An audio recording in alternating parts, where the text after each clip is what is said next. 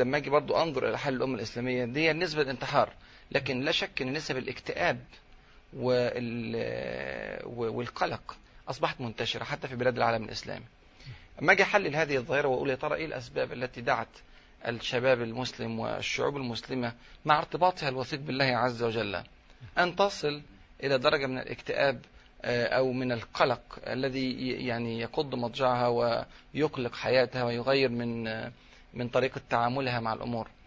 أجد إن من أعظم الأمور البارزة في دول العالم الإسلامي في هذه الأوقات هو عامل الإحباط.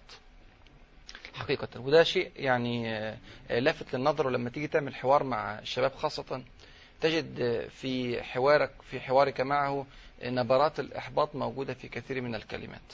الإحباط ليه طبعا الاسباب كثيرة جدا إحباط مثلا من الوضع السياسي والعسكري في العالم الإسلامي يعني يشوف فلسطين محتلة العراق محتلة أفغانستان الشيشان الصومال آه، آه، السودان أزمات في كل مكان. حتى هناك أزمات اقتصادية طاحنة في العالم الإسلامي مع كثرة الأموال. يعني أموال كثيرة جدا ومع ذلك هناك يعني طبقية ملموسة وناس تعيش حياة وهل تحت هذا يا دكتور الصفر. يؤثر على الأفراد؟ هو- يعني يؤثر على الأفراد من نهايه الإحباط وكذا؟ نعم بلا شك أنه يؤثر. أنه يرى أن هناك كميات ضخمة من الأموال في البلاد. ومع ذلك لا تعود عليه بنفع ولا تعود عليه بأثر وإمكانيات الأمة الإسلامية هائلة ثروات اقتصادية ثروات في بطن الأرض ثروات في خارج الأرض في البحار. ربنا سبحانه وتعالى أنعم علينا بما لا يحصى من خير. ومع ذلك تجد أن هناك ضوائق مالية هنا وهناك وأزمات وشباب سن الزواج بيتأخر وما بيعرفش يقول رأيه ويرى التبعية الواضحة للغرب. هذا يحبط الإنسان. نعم. سيدنا عمر رضي الله عنه وأرضاه كان يرفض هذه التبعية حتى وإن كانت لعالم يعني يرفض أن يذل الإنسان نفسه هذا الذل عندما يرى الناس تسير وراء أبي بن كعب رضي, رضي الله عنه وأرضاه فيضربهم بعصاه ويقول إن هذا يعني يؤثر على نفسية ال- المتبوع. نعم وفيها آه فتنة آه، للمتبوع وفيها ذلة للتابع. للتابع. نعم. فالذلة وإن كانت في اتباع أبي بن كعب رضي الله عنه وأرضاه وهو الذي يعلمهم القرآن و... فتخيل عندما يكون الاتباع لغير المسلمين فهذا يورث إحباطا. ومع ذلك مع كل هذه ال- الأسباب التي قد تؤدي إلى الإحباط فيما يظن الناس. فأنا بقول آه، شيء مهم جدا أن الإحباط أصلا ليس في الشريعة. يعني ما في حاجة في الشريعة اسمها إنسان مؤمن محبط. طب عفوا يعني في تناقض. معذرة سنعود إلى علاج نتعاون تعالى نرجع إلى ما- دكتور راغب ليكمل معنا مسألة الوحدة والإحباط الله يكرمك. تفضل حضرتك آه، أنا كنت أقول إن الإحباط أصلا ليس في الشريعة الإسلامية. يعني الشرع أو الله الله عز وجل في كتابه الكريم والرسول صلى الله عليه وسلم في أحاديثه الشريفة وفي مواقفه العديدة مع صحابته كان ينهى تماما النهي عن قضية الإحباط. الشباب بيقول لك مبررات أصل في كذا وكذا وكذا وكذا ويظن أن هذه العوامل تبرر له أن يحبط وبالتالي يكتئب وبالتالي قد يصل في يوم من الأيام إلى الانتحار أو غيره أو يصل إلى عدم الرضا. فيقول رب العالمين سبحانه وتعالى على سبيل المثال في كتابه الكريم والآيات كثيرة في هذا في هذا الموضوع قال قال ومن يقنط من رحمة ربه إلا الضالون نعم. الضالون الذي يقنط من رحمة الله عز وجل هذا ضال إنه لا ييأس من روح الله إلا القوم. الكافرون. نعم. فهذه صفة من صفات الكافرين. ليست من شيم المؤمنين. أن يحبط الإنسان ويشعر آه، بأنه. لا أمل في التغيير ولا أمل في الخروج من الأزمات ولا أمل في الإصلاح. هذه من شيم الكافرين ليست من شيم المؤمنين أبدا. يقول ربنا سبحانه وتعالى في كتابه الكريم أن الذي يعتقد اعتقادا ولو بسيطا يصل إلى درجة الظن أن نصر الله عز وجل لن يأتي للمسلمين فهذا لا وج... كأنه لا وجود له في الدنيا أو من الأفضل ألا يوجد في سورة الحج عندما قال من كان يظن مجرد الظن من كان يظن أن لا ينصره الله في الدنيا والآخرة فليمدد بسبب إلى السماء يمدد بحبل إلى السقف نعم. ثم ليقطع فلينظر هل يذهبن كيده ما يغيظ يعني موت نفسه ليس نعم. له قيمة في نعم. الدنيا إن شك في نصر الله عز وجل وإن شك في موعود الله عز وجل الذي جاء في أكثر من آية في كتابه الكريم. كتب الله لأغلبن أنا ورسلي إن الله لقوي يعني عزيز. حضرتك تريد أن تبين لنا يا فضيلة الدكتور أن أن الإنسان يجب أن يثق بقدرة الله عز وجل. نعم. وأن الله سبحانه وتعالى الذي آه، نصر المسلمين وكانوا أذلة حينما كانوا ثلة من أو حثالة من العرب فالله عز وجل رفع شأنهم. بالنبي صلى الله عليه وسلم وأعزهم بالإسلام ونصرهم فدمروا الفرس والروم. آه، الآن المسلمون في ضعف ومهانة وذلة وليس آه، يعني غريبا على الله عز وجل آه، أن ينصرهم الله عز وجل ويعود لهم مجدهم وعزهم وكرامتهم ويكونون سادة الأمم كما أراد الله عز وجل. لهم هذا أمر يعني واضح تمام الوضوح في كتاب ربنا والرسول صلى الله عليه وسلم كان حريصا تمام الحرص على زرع, هذا المعنى في نفوس الصحابة رضي الله عنهم وأرضاهم. لدرجة أنه قال إن الله والحديث صحيح مسلم إن الله زوى لي الأرض مشارقها ومغاربها وإن أمتي سيبلغ ملكها ما زوي لي منها. تخيل. يعني ملك أمة الإسلام هذا بشارة من الرسول صلى الله عليه وسلم. سيصل إلى مشارق الأرض ومغاربها. الكلام ده حصل وبيحصل وهيحصل لحد يوم القيامة إن شاء الله لأن هذه بشارة الرسول صلى الله عليه وسلم. كان يكره صلى الله عليه وسلم أي مظهر من مظاهر الإحباط ولو حتى على سبيل الشك ولو أتى من إنسان يعلم تمام العلم أن يقينه راسخ. زي مثلا موقفه مع خباب بن الأرت رضي الله عنه وأرضاه. خباب بن الأرت جاء الرسول صلى الله عليه وسلم في فترة مكة المكرمة. خباب كوي بالنار في سبيل الله عز وجل عذب بالنار. ووصل إلى درجة من الألم كبيرة جدا جدا. حتى ذهب الرسول صلى الله عليه وسلم وكان متكئا صلى الله عليه وسلم في ظهر الكعبة أو في آه، البيت الحرام ومتوسد بردة صلى الله عليه وسلم فقال له ألا تدعو الله لنا؟ ألا تستنصر لنا؟ هو يطلب الدعاء والدعاء ليس محرما بل هو مطلوب. نعم. بل هو مأمور به. لكن صيغة الطلب طريقة العرض مم. ألا تدعو الله لنا؟ ألا تستنصر لنا؟ وكأنه قد فاض به. آه. وكأنه لم يعد يتحمل. وكأنه قد يدخل قد يدخل هو ليس فيها قد يدخل على مرحلة الإحباط. هنا كان متكئا صلى الله عليه وسلم فجلس. وظهر في رواية في رواية قال وظهر في وجه الغضب حتى احمر وجهه. عليه الصلاة وقال صلى الله عليه وسلم إنه كان يؤتى بالرجل من قبلكم فيحفر له في الأرض حفرة ثم يوضع فيها ثم يؤتى بالمنشار فيوضع على مفرق رأسه ثم يشق إلى اثنتين وما يصده ذلك عن دينه. ثم يمشط بأمشاط الحديد ما دون لحمه وعظمه وما يصده ذلك عن دينه. يعني اللي انت شايفه يا خباب رضي الله عنه وأرضاه اللي انت شايفه من ألم ومن كيب النار كانوا يضعون خباب على الأرض يا أخي ويوقدون الفحم حتى يحمر ثم يضعونه فوق الفحم ويوقفون فوقه. يعني عمر بن الخطاب رضي الله عنه قال لخباب أرني ما رأيت. لما كان أمير المؤمنين أرني ما رأيت في جاهلية القوم وماذا وماذا فع- ماذا فعلوا بك؟ نعم. فكشف عن ظهره فزع عمر بن الخطاب وصرخ. وقال ما رأيتك اليوم؟ حفر في ظهر خباب بن الأرت من التعذيب. آه من التعذيب. نعم. ومع ذلك الرسول صلى الله عليه وسلم يقول له اللي انت شايفه ده بسيط بالنسبة للأمم السابقة. ويفتح له المجال ان أن غيره ثبت على هذا الأمر ولم يحبط من هذه الأوضاع ولم يحبط من هذه الأزمات ثم فتح له الباب الأوسع. قال والله ليتمن الله هذا الأمر أو ليتمن هذا الأمر يقصد يتمنى الله هذا الأمر حتى يسير الراكب من صنعاء. إلى حضرموت دي مسافة 500 كيلو. نعم. حتى لا يسيرن الراكب من صنعاء إلى حضرموت لا يخشى إلا الله والذئب على غنمي ولكنكم تستعجلون. فأنا بقول للشباب كلهم مهما رأيت من أزمات لا داعي أبدا وليس هناك أي مبرر لقضية الإحباط بل الحركة من أجل التغيير والسعي من أجل الإصلاح ورفع الهمة لتغيير أوضاع العالم بكامله وليس وضع العالم الإسلامي فقط. نعم. وهذا في شرع الله عز يعني وجل. الدكتور حفظه الله يريد أن آه، يبين لنا مسألة مهمة. يريد أن يبين لنا أن النبي صلى الله عليه وسلم كان آه، يفتح باب الأمل للصحابة حتى لو كانوا في أحلك الظروف. النبي صلى الله عليه وسلم يبين ويبشر بالنصر لخباب وهم محاصرون وهم يعذبون وهم مستضعفون ويبين له الأمل والنصر.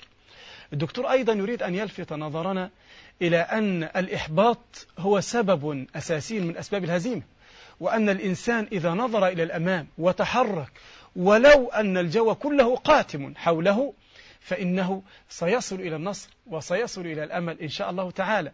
فهذه لفتة جميلة من آه، دكتور حفظه الله تعالى يبين فيها لكل شاب أن يتحرك أن يعمل ألا يحبط ألا ييأس فالإسلام دين العمل ودين الإقدام والنبي صلى الله عليه وسلم وهو يضرب الصخرة في حفر الخندق. والمسلمون محاصرون وعشرون ألف حول المدينة يحاصرون المدينة والكل يقول ستهلك المدينة سيقتل المسلمون. لا وجود الإسلام بعد اليوم.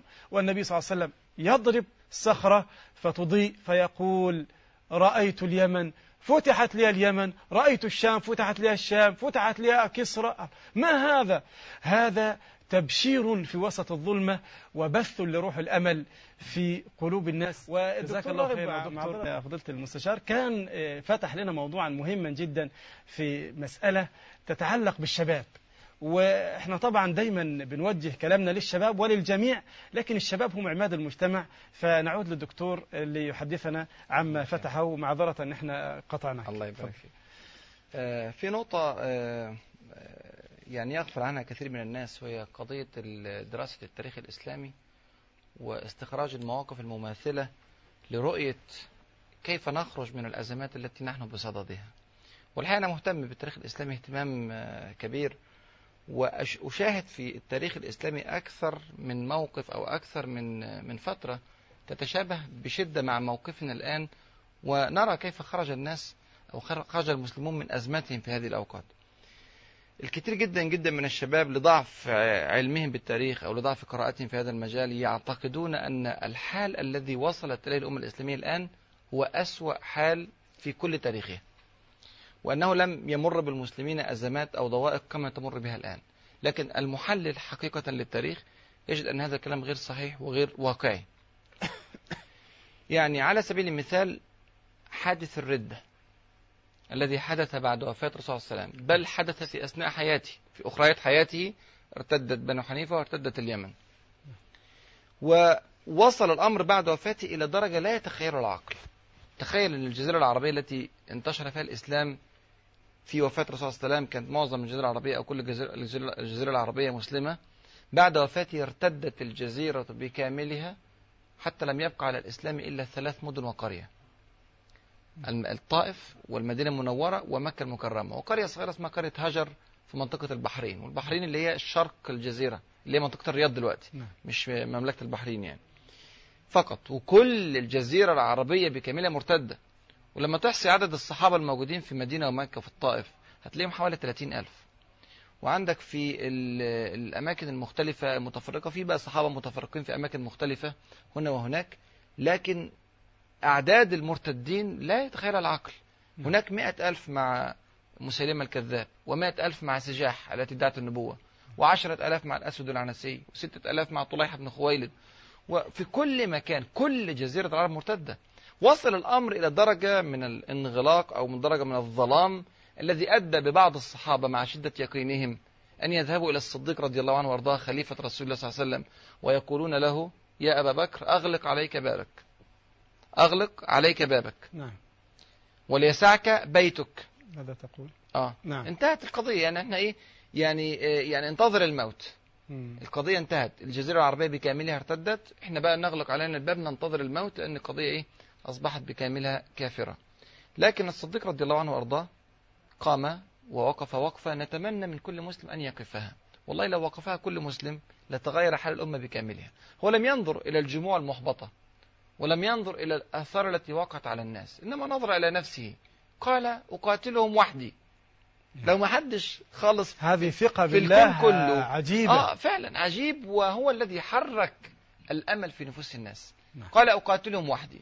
لو ما فيش حد موجود غيري أنا أقاتل في سبيل الله. أقاتلهم وحدي حتى تنفرد سالفتي حتى أموت في سبيل الله. فأعذر أمام الله عز وجل أنا رب قدمت ما عندي. هذا ما نريد من الشباب أن يقدم ما عنده يقوم كما قام الصديق. وخرج الصديق رضي الله عنه وأرضاه بهذا اليقين وبهذه العقيدة وبهذا الأمل في أن الله عز وجل سيغير الأوضاع إن رأى من الناس صلاحا.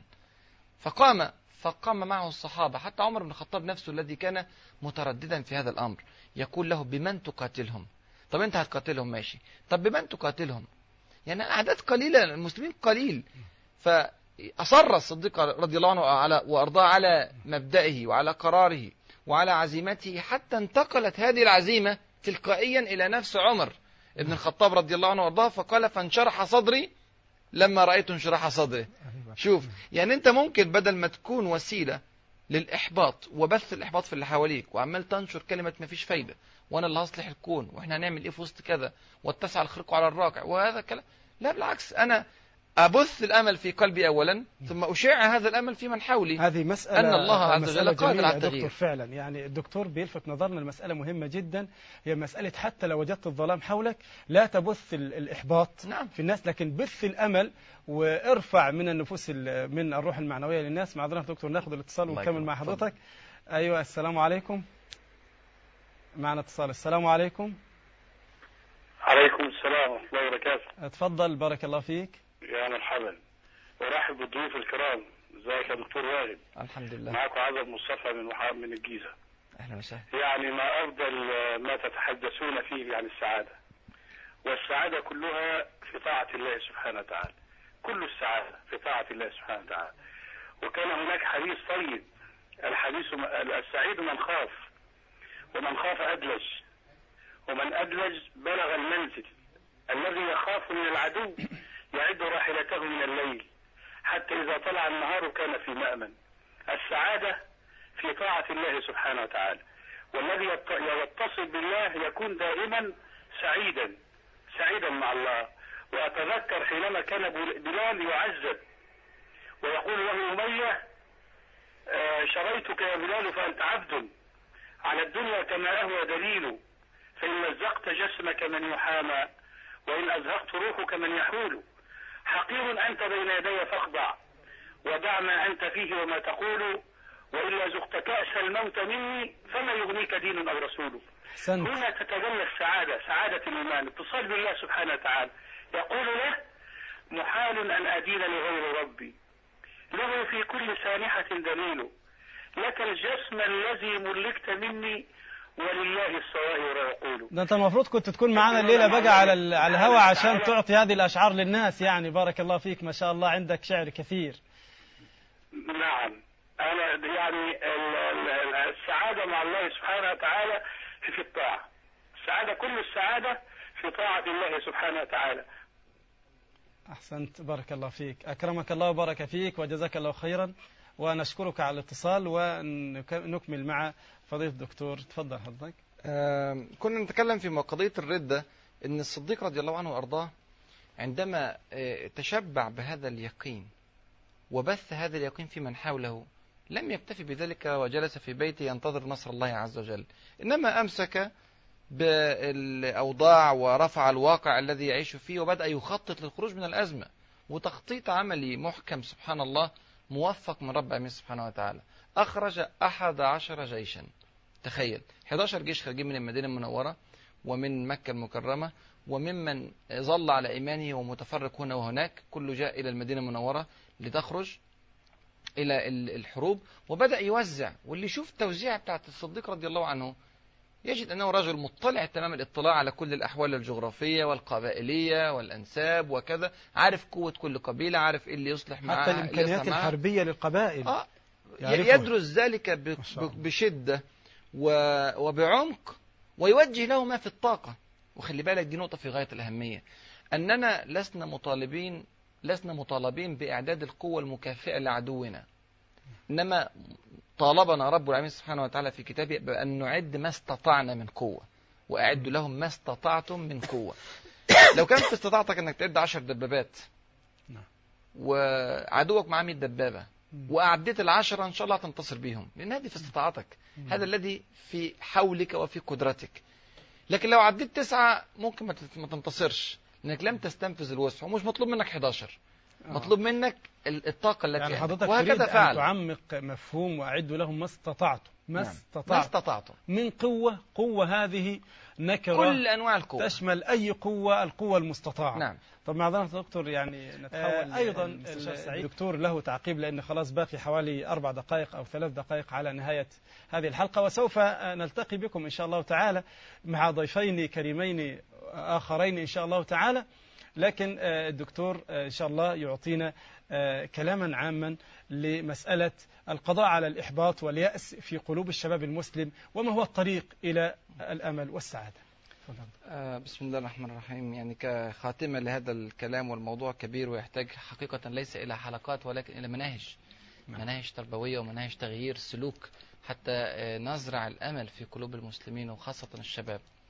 أنا أقول للشباب في كلمة أخيرة بدلا من أن تلعن الظلام يجب أن تضيء أو تشعل شمعة. الإنسان لما آه، بيدخل إلى غرفة مظلمة وهذا المثل سمعته من أحد الإخوة الدعاة الجزائريين كنت في آه، أسبانيا وألقى كلمة مثل جميل جدا اسمه الأخ العربي القشاط. فيقول آه، إذا دخلت غرفة مظلمة فإنك لا تقف على منبر وتخطب خطبة تلعن الظلام. ولكن تبدأ في البحث عن مفتاح النور. نعم. أين مفتاح النور؟ عشان تضيء. خلاص انتهت القضية. نعم. أين مفاتيح التغيير؟ دور عليها. أنا أقول لكل شاب أودع الله عز وجل في كل إنسان بعض مفاتيح التغيير. كل واحد عنده موهبة مختلفة وعنده طاقات مختلفة خلاقة وكبيرة. وسبحان المبدع سبحانه وتعالى. ونحن نتكامل مع بعضنا البعض. ليس بالضرورة أن تكون خطيبا. وليس بالضرورة أن تكون غنيا وليس بالضرورة أن تكون وسيما أو كذا أو كذا. من الأمور الكثيرة التي يعطاها كل إنسان بحكمة بالغة من رب العالمين سبحانه وتعالى. كل إنسان كل شاب كل واحد حريص على أمته كل واحد غيور على دينه يبص إمكانياته اللي ربنا اداها له إيه؟ ويبدأ في تفعيل هذه الإمكانيات. قد يظن أنها قليلة وقد يظن أن الأمر الذي وصلت إليه الأمة أو الأزمة التي مرت بها أزمة كبيرة جدا جدا أنا أقول أن الذي يغير حقيقة هو رب العالمين سبحانه وتعالى. على قدر إيمانك بقوته وقدرته وحكمته اعمل على هذا الأمر. أنت تعمل, أنت تعمل العمل الصغير فيضاعف الله عز وجل أضعافا مضاعفة فلم تقتلوهم ولكن الله قتلهم. وما رميت إذ رميت ولكن الله رمى. نعم الذي أمسك بالحصى وألقاه هو رسول الله صلى الله عليه وسلم والحصى صغير ودقيق ولا يفعل هذا الفعل لو ألقي عشرات الآلاف من المرات إلا أن يحمله الله عز وجل ويأخذه إلى مكانه. وما أكثر ما فعل ذلك والتاريخ يحدثنا. الشباب قضية الإحباط غير يعني مقبولة. حضرتك آه، تريد أن تبين للشباب أن كل شاب لابد أن يبدأ بنفسه ولو بدأ كل شاب في التغيير فسوف يأتي التغيير إن شاء الله نعم. تعالى. وكذلك إن شاء